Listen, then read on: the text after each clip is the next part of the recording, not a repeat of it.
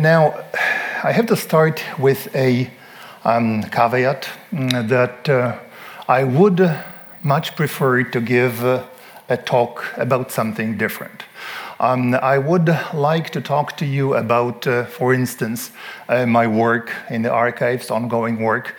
Mm, for a historian of the Holocaust, uh to talk about challenges and threats uh, to our discipline uh, is something, of course, painful uh, and something we would rather not do. Uh, nevertheless, um, as uh, I hope I will be able to convince you uh, during the time that has been allocated to me, um, you will also appreciate that the case that the situation is fairly dire and that the title that you see on the screen, Holocaust History Under Siege, is actually not uh, overstating, overstating uh, the case. Um, now, um, I don't want to sound very melodramatic, however, um, from day to day, unfortunately, um, the realities of uh, political and uh, uh, cultural, if we can risk this expression, life uh, um, force us to react uh, sometimes with horror or with disgust to um, tendencies, to processes, to events which surround us. Um, now, what you see here on the uh, on the screen um, is a an image. Um, from Kalisz. Kalisz is a mid sized town in central western Poland um, where six days ago, a large, in the hundreds, a group of uh, nationalists uh, came together and uh, for four hours, four hours, uh, chanted death, kill the Jews, death to Jews, uh, and uh, um, things that you can here read. For instance, here today we cancel the Jewish rights on our sacred ground. Now, it's actually, you might say, nothing special. There are extremists uh, uh, all around. Uh, the difference here is that you have a major event which lasts four hours with police presence without any reaction. Uh, and uh, the uh, second important thing is that this situation occurs in Poland, a place, land which which saw the death of 5 million of 6 million of uh, victims of the Holocaust. Now, what you see here as well on this, um, on this picture is uh, mm, a process of burning. Now, uh, once again, a scholar of the Holocaust, uh, burning of uh, scriptures uh, fills me with dread, fills me with, fills me with anxiety and fear. Uh, now, the nationalists who converged on Kalisz six days ago burned a document dated 12, 1264, a document so called, it is so called privilege given by Prince Bolesław the Pious to Jews in 1264, promising Jews a degree of uh, independence or liberties um, in part of Poland. To have a crowd burn a document from 1264 in 2021 takes a stretch of imagination. Uh, once we get to that point, uh, it means that we indeed are, uh, are facing are facing a problem. Furthermore, furthermore, as I mentioned, Poland is a place which has a special obligation. Special obligation due to the fact that Holocaust, in part, large part, occurred on Polish territory and that the nation of Polish Jews, uh, Polish citizens, has been destroyed in that event. So uh, we need to now uh, reflect, and this will be the topic of my, uh, of my lecture. Reflect upon processes which I will discuss in the context of Poland, but by no means it's limited to Poland. Uh, what I am describing today is a process of uh, challenging of the memory of the Holocaust, which is more generalized. It is something that occurs across Central and Eastern Europe to a various uh, degree. Now, the problem is, uh, as, you, as you know, that uh, very often on the right, especially right uh, wing or side of the political spectrum, Holocaust has been denied.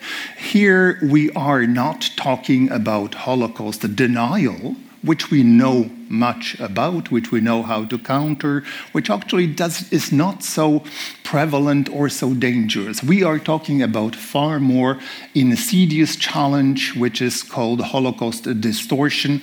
I will get to it in a moment. But before, before we um, uh, come to it, let me share a few more uh, words of introduction. So, why Poland? Where, for instance, as I mentioned, um, the, the, the issue is with the, uh, with the territory on which Holocaust happened. And second, I, my professional life is based in Canada and in Poland. That's where my archives are. And that's where I encountered some of the problems which struck me as important enough to share them uh, with you today. So, moving ahead, we have um, a problem for certain.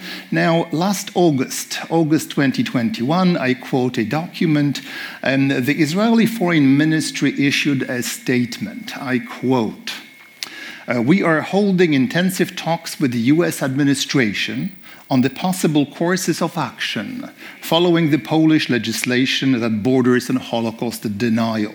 We will not remain silent on the issue. Poland cannot continue to damage the memory of the Holocaust and its victims. Now, the US State Department chimed in and added on August 11 this year, I quote, We are deeply concerned that Poland's parliament passed legislation that severely restricts the process of Holocaust survivors uh, and their families, as well as our uh, other Jew, Jewish and non Jewish property owners, to obtain restitution. Uh, soon after, Israel recalled um, its ambassador from Warsaw and requested that Warsaw um, call back uh, its ambassador from Israel, and that's what happened. The two countries, uh, two countries uh, lowered their diplomatic over the Holocaust issue, lowered their diplomatic representation below the level of charge d'affaires. Now, these are just uh, symptoms of a disease, symptoms of a malaise, which I will try to, to tell you more about. So in, in 2015, uh, the Polish national elections brought to power a party which is in Polish called Prawo i Sprawiedliwość, which uh, translates in English into law and, um, law and justice. Uh, now, this is a bit of an ironic uh, name for a party that uh, has, uh, let's say, led a relentless attack against the judiciary, independent judiciary, over last year. A party that obsessed with destroying the foundations of independent judiciary and slowly dismantling, or rather quickly dismantling, the fundamental components of democratic uh, system. Now, uh, so the judges became the targets, uh, as became the journalists. However, historians were also targeted. And uh, the obsession that the nationalists have in defending so-called good name of the nation uh, made history one of the most internationally, let's say, recognized areas of confrontation. And this is for me extremely painful because there is nothing more troubling for a historian to be forced out in a way that I am right now. As I mentioned, I would much rather prefer to talk to you about the dynamics of life in open ghettos or closed ghettos. However, here I am. I'm uh, trying to defend what I think needs to be defended. So, so Holocaust research, Holocaust studies, Holocaust educators uh, found themselves at the very heart of this struggle. Well, uh, what you see in Poland is proliferation of the word, word national. Um, and narodowy, national in Polish, has a bit of different meaning and flavor than its, than its uh, English equivalent. Uh, narodowy means uh, it is very much an ethnic uh, here. Um, narod is ethnically uh, construed, uh, especially in Eastern Europe. Um, so what you have is sudden proliferation in Poland of national foundation, national media, national um, national this, national that. I remember when I was a young man, many, many years ago in Poland, uh, as a student under communism, mm, there was a joke that we uh, used to tell uh, that there is something called we call obliterating adjective. Uh, namely, the communist authorities slapped always socialist. If they said, for instance, socialist justice, it meant no justice. Uh, if they said socialist democracy, it meant no democracy. This is something we called obliterating adjective, uh, przymiotnik niwelujący. So this national, let's say, national media today means that they are party media. Uh, so this kind of history comes back with, uh, with a vengeance. So what we are facing now here, why this struggle against or with history in Poland? Once again, Similar things happen in Turkey or in Russia on a much more serious scale. But once again, my experience is in Poland, and that's where the focus will, uh, will be. Uh, so, as I mentioned, pure and undiluted um, Holocaust uh, denial is uh, something that we sort of know how to deal with, but what we see in Poland is a new perhaps not entirely new, but fairly new uh, phenomenon, which is called, which is called uh, Holocaust distortion. Now, what is a Holocaust? What's this Holocaust distortion? It means that uh, the authorities or adherents of this particular um, attitude, they do not deny the factuality of uh, the event. They say, yes, the Jews have been murdered in Europe.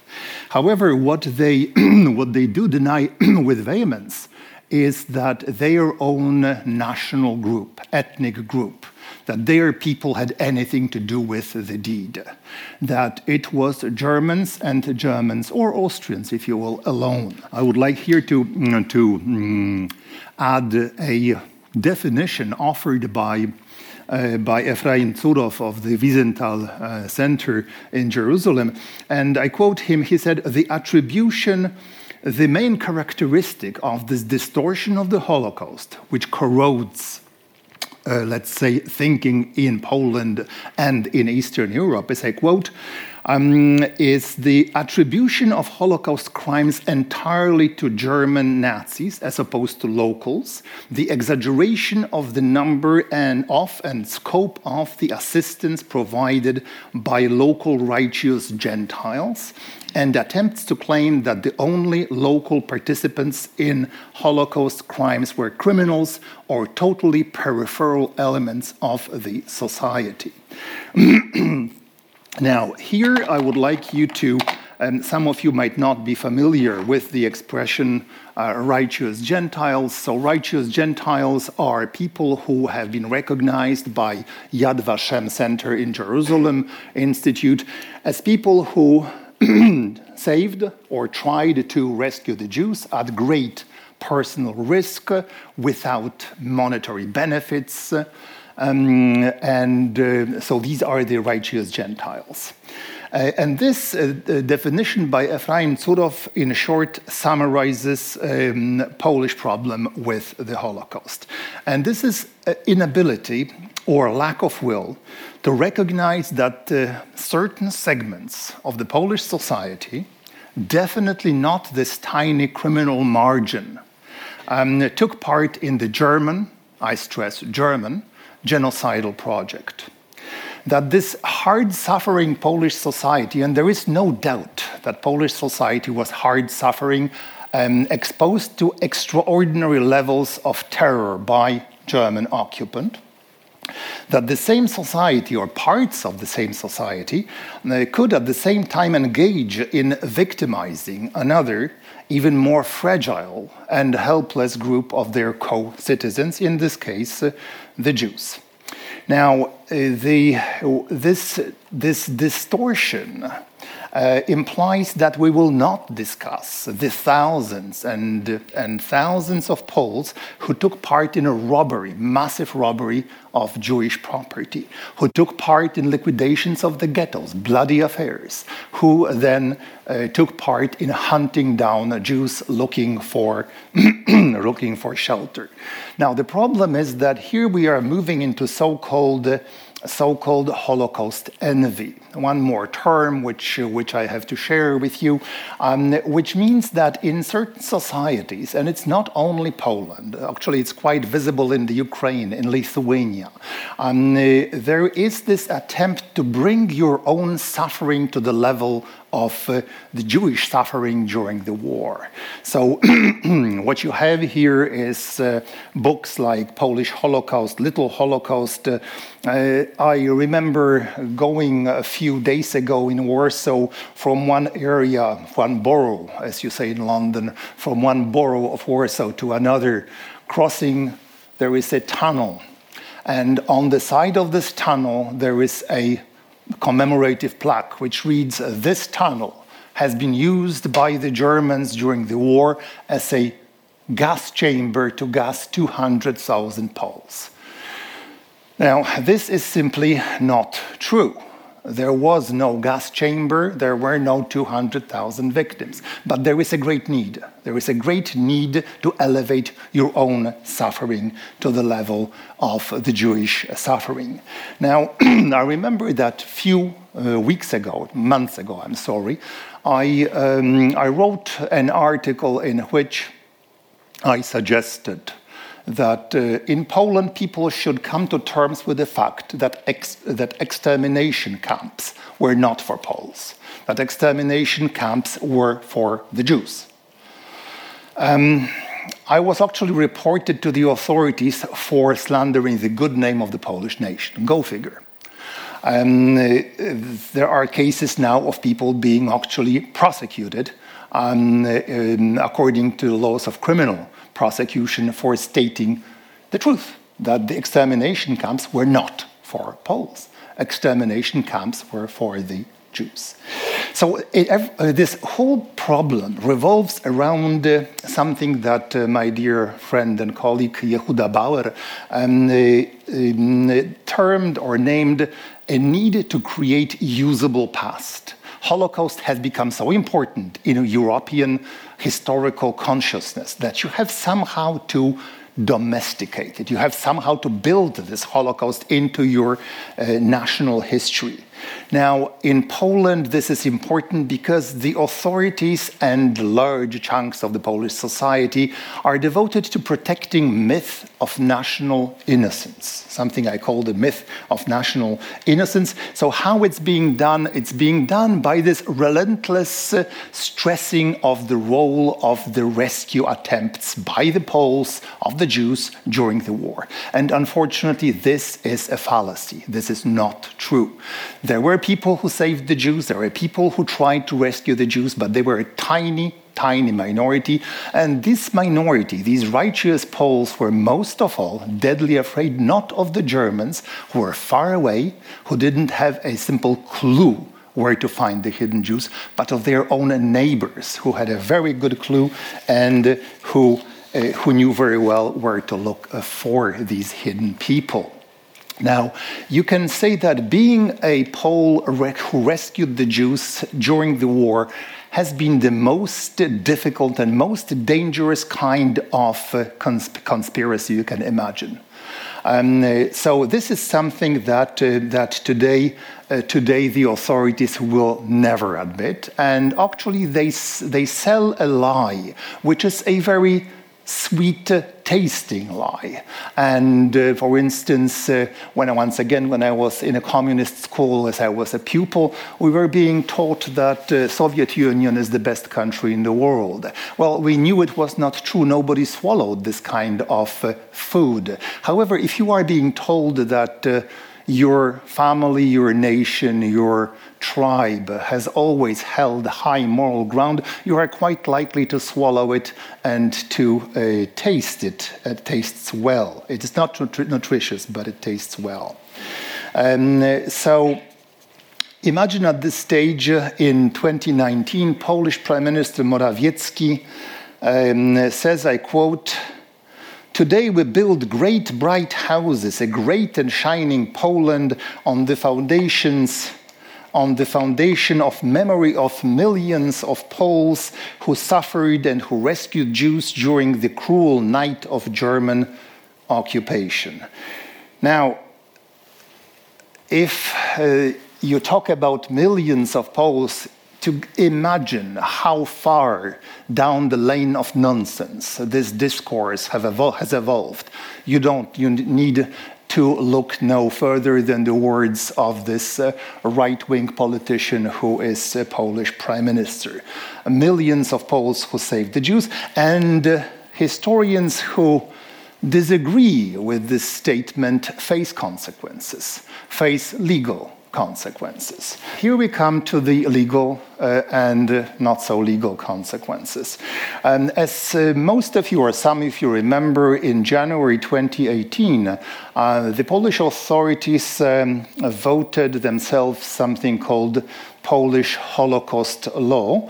A precise translation, let me look it up, would be changes to the law regarding the Institute of National Remembrance, about which I will tell you a few words in a little moment. And among many other things, this uh, new law, which has been, I must tell you, uh, voted uh, with the support or with the um, uh, with the support of Polish opposition, which is very, very important. The so-called dignity file, defense of the good name of our nation, is perhaps the last uh, area where Polish politicians come together autocrats together with Democrats. It's quite a significant thing. So, um, so a law has been um, voted which um, threatened those who, I quote, slander the good name of the Polish nation and who blame the Polish society, I quote, for crimes committed by the Nazi Third Reich with prison terms up to three for up to three years. Now, this bill raised extraordinary concern around the world. There were protests in Israel, in Western Europe. There was also fury in Washington. And actually, the Polish authorities were given, were read riot act by Trump's people of all, um, that if they won't do any, as long as that bill stands, they are not welcome in Washington. This apparently did uh, make, make the difference, not the West European uh, opposition. So, uh, under this tremendous pressure on June 27, 2018, after half a year later, uh, this fellow here uh, said in the parliament, I quote, uh, well, we have to decriminalize, we have to remove the three years in prison uh, for historians and educators provision. And he said, those who claim that the Polish nation or the Polish state bear responsibility for the crimes of World War II should, of course, be in prison. But we have to act bearing in mind international realities. And this is why we take them into account. End quote.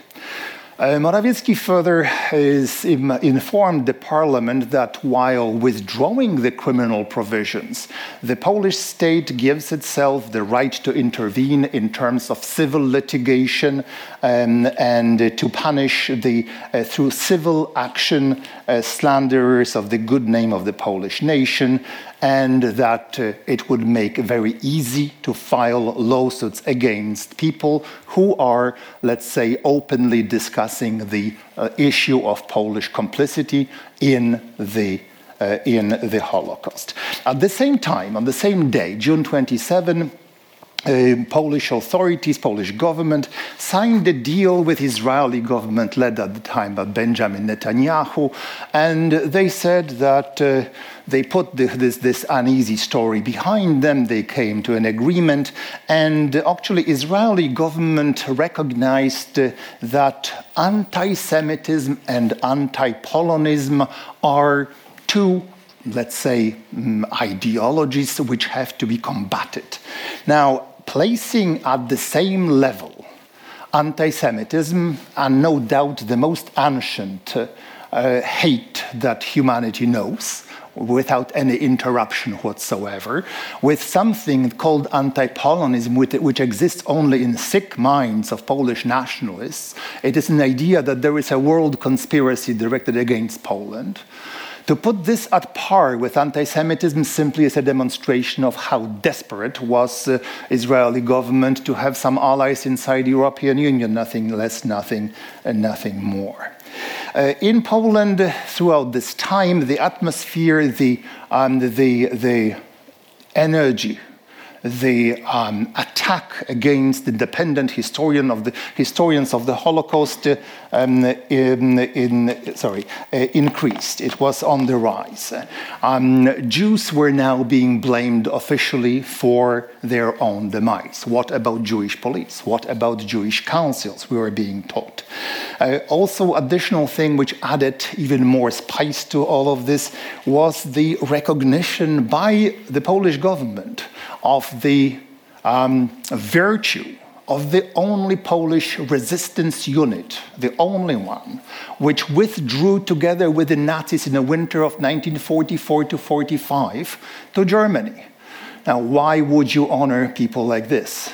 Because this unit, so called Świętokrzyska Brigade, this was a unit which was so deeply anti communist that it preferred to keep the, let's say, um, side of Nazi Germany. Now, to have Polish Prime Minister in 2019 lay flowers in Munich during his visit on the graves of these uh, soldiers of that brigade tells you that that anti-communism trumps anti-Semitism, and this is one more part of this. Uh, reality. Now, all of this is all sort of to give you this background uh, situation. Now you can say, in Russia, things are worse. And you are right, they are worse.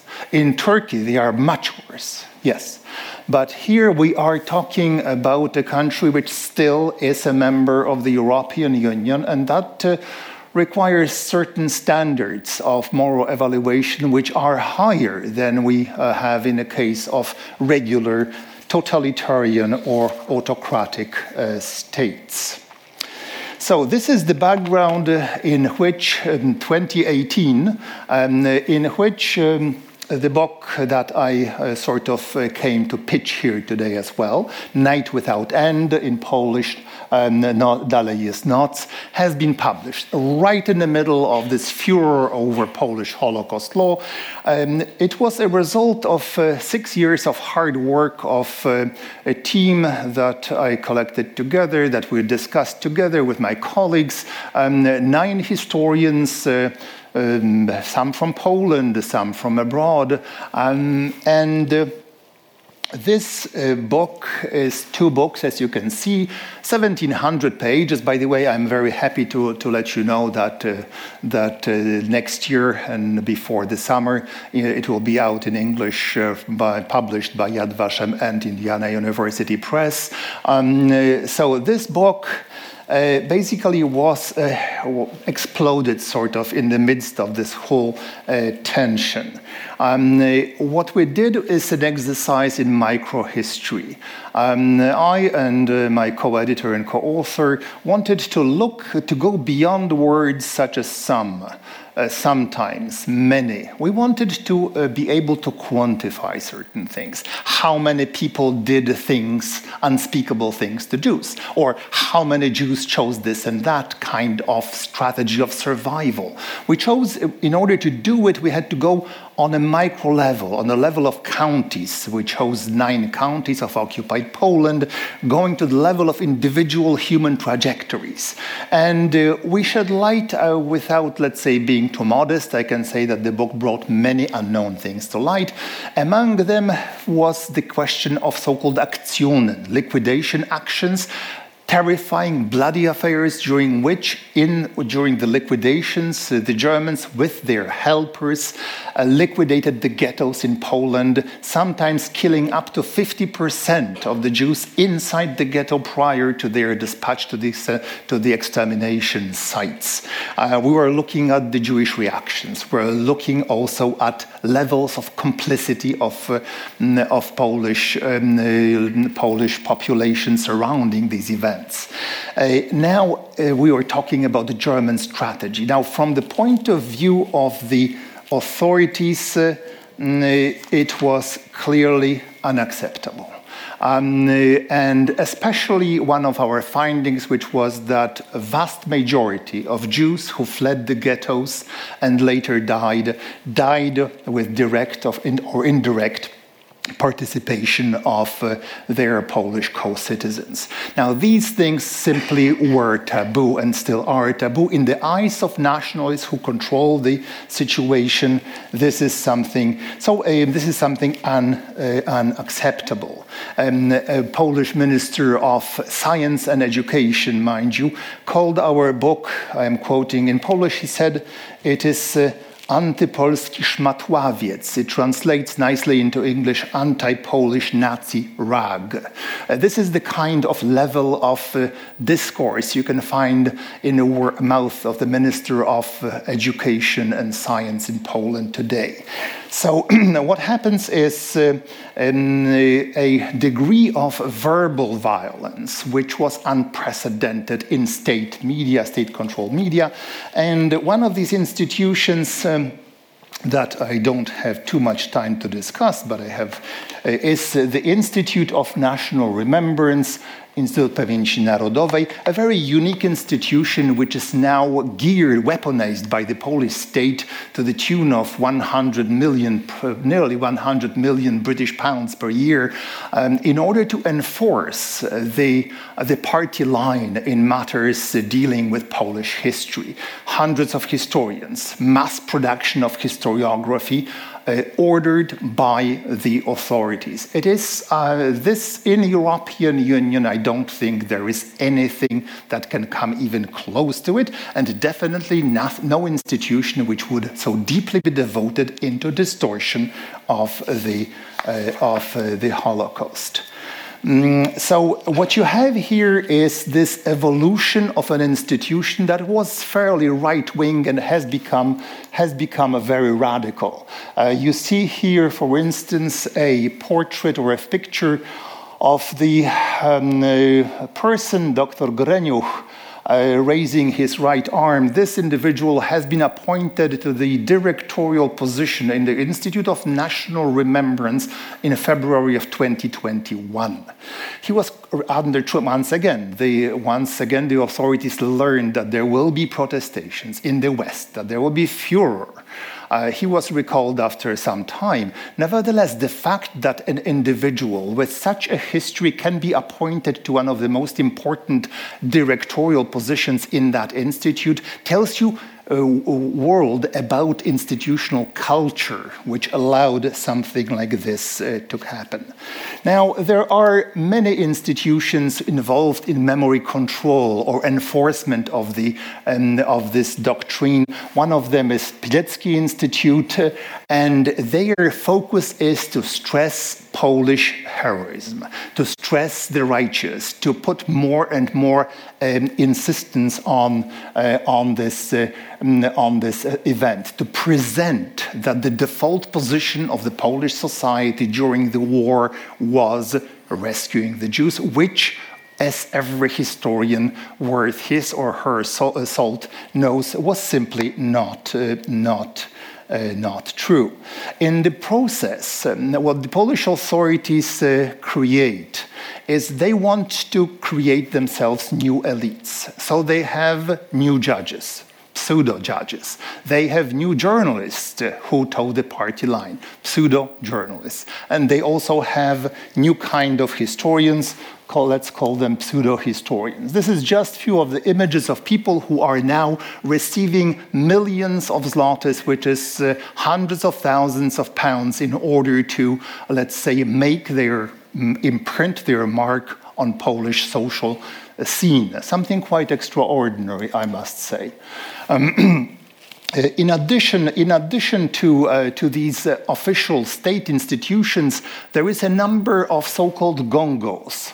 The gongo is a new term that I, that I learned recently. A gongo is a government organized NGO. In other words, those are NGOs which are proxies for the authorities, funded entirely or in part by the government so on the left, you see uh, an institute to, of, to fight anti-Polonism, and I am glad to tell you that uh, that I have been reported to the uh, Central Prosecutor's Office by that very institution a couple of months ago, uh, because I dared, as I, say to, as I said, uh, to state that uh, extermination camps were not for Poles, they were for Jews.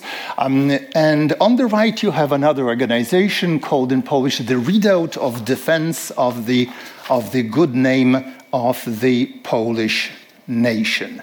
And here we come to uh, the book that I discussed with you, to the book that I and my colleagues uh, we're now going to, um, let's say, um, to be confronted about. So one day in 2019, um, one year after its publication, we learned that uh, that one of these gongos, um, the Redoubt of the defense of good name of Polish nation, an organization uh, vastly supported by the Polish government, involved, um, let's say, with certain ministries in Poland, um, arranged for a civil lawsuit to be filed against me and against my colleague, Professor Barbara Engelking, co-editor and co-author of the book. Now, I don't want to get too technical, but this will be important. It goes beyond, of course, a lawsuit and uh, our individual fates, which are not, uh, let's say, of much relevance for anyone other than ourselves.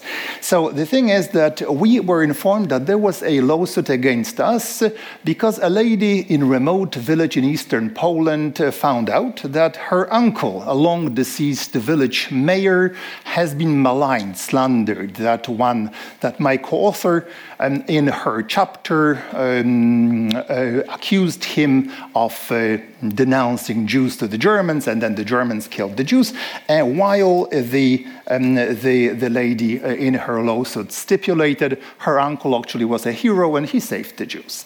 Now, uh, as we soon learned, behind the scenes was the redoubt of the good name of the Polish nation, and this was an organization which funded the trial, the research. They went, they combed through the footnotes, and they thought they had a smoking gun, as their president said. Now, it was one thing with the, the, the, mm, the let's say, slander charged against the long, the long the deceased uh, village mayor from eastern Poland. But here we were accused, they quote, to have slandered the Polish nation on purpose and in a premeditated way.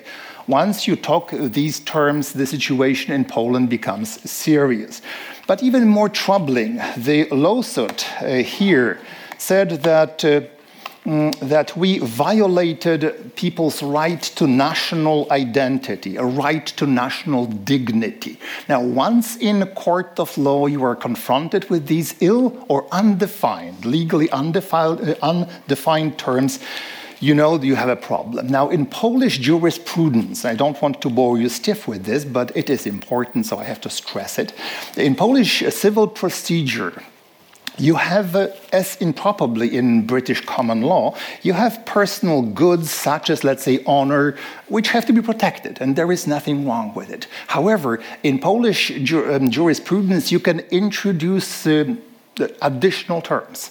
If enough many courts recognize that national pride and national dignity are also personal goods which need to be protected, then they will be protected. And that basically will mean very quickly an end of independent history of the Holocaust because each and every person can interpret national identity or dignity or pride in a variety of ways. And there is nothing you can write which will not upset someone. So there is basically a gun or a, an axe raised above the heads of. Uh, mm, so this case was clearly meant here to. Uh, to fulfill the promise, fulfill the promise made in 2018 by Prime Minister Morawiecki. He said that the Polish state has now the means to go after the slanderers of the good name in the way of civil, uh, of civil procedure. Um, now, the thing is that here the trial became very, uh, let's say, um, important, I would say, to each and every historian and more, and also spilling beyond the discipline of history. Uh, we were told that. And this was a very important stage. There were different kinds of sources, many, many sources, which we based our accounts on. Now, in the case um, of uh, this particular village elder, my colleague decided that the essential testimony was a Jewish testimony from, um, um, from 1990s. Uh, however, there was also a court case from 1950s from Poland when the same, the same Jewish witness said something completely different. In other way, you had a 1950 document which is from Poland in which Jewish survivor said this village mayor is innocent. And then you have her account from 1990 in which she says he was guilty. Now, the problem is that we, as historians of the Holocaust, know that uh, these documents from 1950, let's say, need to be approached very, very, let's say, prudently. Who were the Jews uh, who were still left in Poland in 1950? After the Kielce pogrom of 1946, the Jews who were still in Poland basically decided to throw in their lot with the majority society. The last thing the Jews would do would, go, would be to go to court and to accuse their Polish, let's say, co citizens of crimes against other Jews. And this Jewish uh, survivor, uh, that's what she said. She was under pressure. People were getting, during that trial in that village, killed and or wounded if they didn't want to defend their own. So at this stage, uh, at this stage, um, the court came to its, in February, so seven months ago, eight months ago, uh, the court reached a verdict on February 14, 2021, after a long two-year long, two-year long trial. Uh, the, um, the court came to the decision that we as historians, uh, I and my colleague, don't have to pay very high um, restitution, which was, uh, which was asked for, but we have to apologize because I quote here um, we, had, um, we had slandered the good name of this person. Now, more importantly, the judge, in her wisdom, said that if a historian faces two contradictory um, testimonies, we cannot settle the issue. We are unable to pronounce ourselves. So, as long as we have a survivor testimony and we have a document from Polish court, we cannot reach any conclusion. And this basically was one of the powerful blows against the value of Jewish survivor testimony. It was, uh, it was something quite extraordinary. I must tell you that uh, during the trial, uh, two lawyers uh, for the plaintiff tried to say, look, look at these Jewish testimonies. They change constantly their version. Here in 1945, the Jewish witness says one thing, and in 1946, she says something else. How can you trust someone who changes their line constantly? Well, unfortunately, if you were in Jew in Poland during the war, if you didn't constantly change your version, you were dead. Uh, and this simple fact uh, seems to have been overlooked by the court. Now, I wanted to insert at this stage that um, my own name, Grabowski, is an Aryan name. Um, uh, bought uh, by my family, by my father in 1942 in Warsaw. Um, so it's not the question of uh, tendency to lie, it's a tendency to survive. Um, but, this, but this attitude of casting doubt on Jewish testimony was something quite extraordinary. But more importantly, the Warsaw Court said that indeed, and I think I have to quote the sentence uh, because it's important. it had a tremendous impact on, it could have had a tremendous impact, it might have still. Let me say, so in the verdict, Judge Jonczyk wrote, in the light of the above presented ideas and jurisprudence, we can assume that ascribing to Poles the crimes of the Holocaust committed by the Third Reich can be construed as hurtful and striking at the feeling of identity and national pride the unprecedented historical events which constitute the legacy of the community and of its individual members and which are considered as factual beyond any discussion cannot be made relative because it risks to strike against the feeling of national belonging and provokes feelings feeling of harm and so on and so forth. It uh, it went, it was the first time that you had Polish uh, innocence legislated. If uh, this verdict stood on appeal, then, uh, then any kind of uh, historical research, independent critical historical research into the history of the Holocaust in Poland would have ended. Uh, and the chilling effect of this verdict, of course, was profound. Uh, now, uh, we, I and my colleague, we appealed and uh, we won on appeal. Uh, and I'm slowly now moving towards conclusion here. Uh, so, in the month that followed, we appealed. And uh, appellate court, the Court of Appeals in Warsaw, in August, so three months ago, sided with us. We were exonerated. The case was dismissed, thrown out of court. Now, it is a battle which we won, but the war is far from over. The problem is that for the nationalists, uh, the issue of national mythology, of national innocence, is at the heart of who they are. They are not going away. They are going to come back, of course. And this, there is no doubt also that this kind of attack on independent historians uh, will be perceived or has been perceived uh, by uh, other autocratic uh, and not only autocratic regimes. Because instead of uh, putting historians or Holocaust educators in jail, you can just ruin them. You can ruin their reputations. It's much more it's much more tempting. By the way, this is, this is what happens. This is yours truly, and this is last year's cover page of a major pro government weekly um, the level of hate associated with this, uh, with this kind of, uh, um, of attitude is just, uh, uh just uh, tremendous. So now, uh, in, in terms or instead of conclusion, I would just like to tell you that for many, many years, we have been debating in conferences. Um, we have been, oh, by the way, perhaps this one needs to, at the after the appellate court judged in our favor, favor uh, the Minister of Justice, um, extreme uh, nationalist, um, uh, Mr. Ziobro, wrote on Twitter as you can see, uh, it is a judicial coup d'etat against justice itself, and I have been called a liar. Um, not that I am going to court, but otherwise I would be, I would have no time to do any more research.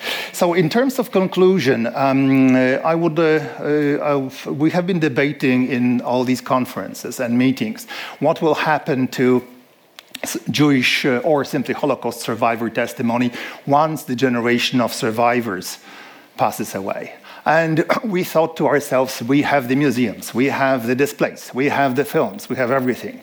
Well, uh, I think that the lesson is that we should uh, not take anything for granted, that the storm is brewing, and actually we have to brace ourselves for things which will happen.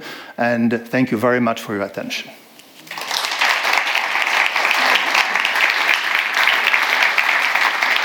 I'll start off with one of the questions from the online audience, uh, audience, which is a question about whether Roman Catholic priests are doing anything to mitigate uh, well, uh, the position of the Polish Catholic Church is one of the major reasons of concern.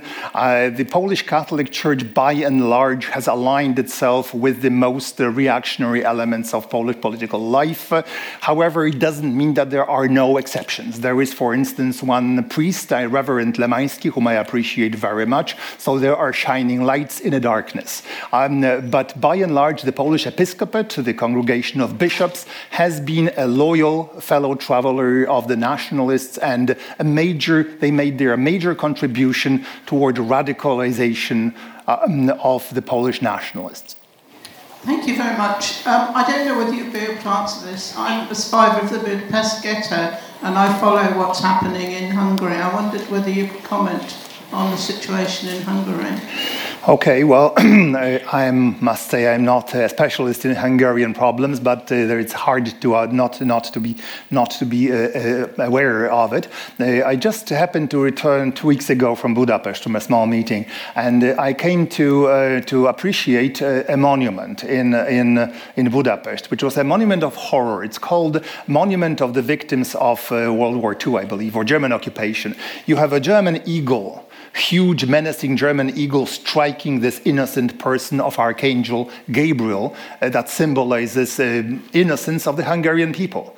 Um, in terms of fallacy, in terms of uh, fallacy, uh, it happens in a country which basically sent its Jews, half a million of them, to death with minimal German involvement. 200,000 Hungarian officials of various ranks have been involved in the shipment of, uh, uh, without any physical uh, German presence, of shipment of uh, 440,000 Hungarian Jews to the gas chambers of uh, Auschwitz. Uh, so this, this monument is actually symbolizes this drive to defend historical innocence of the Hungarian people. As I mentioned, what I discussed in the case of Poland um, has its uh, its echoes elsewhere. So, if that answers your question. Yes, thank you. Uh, uh, your lecture is very interesting.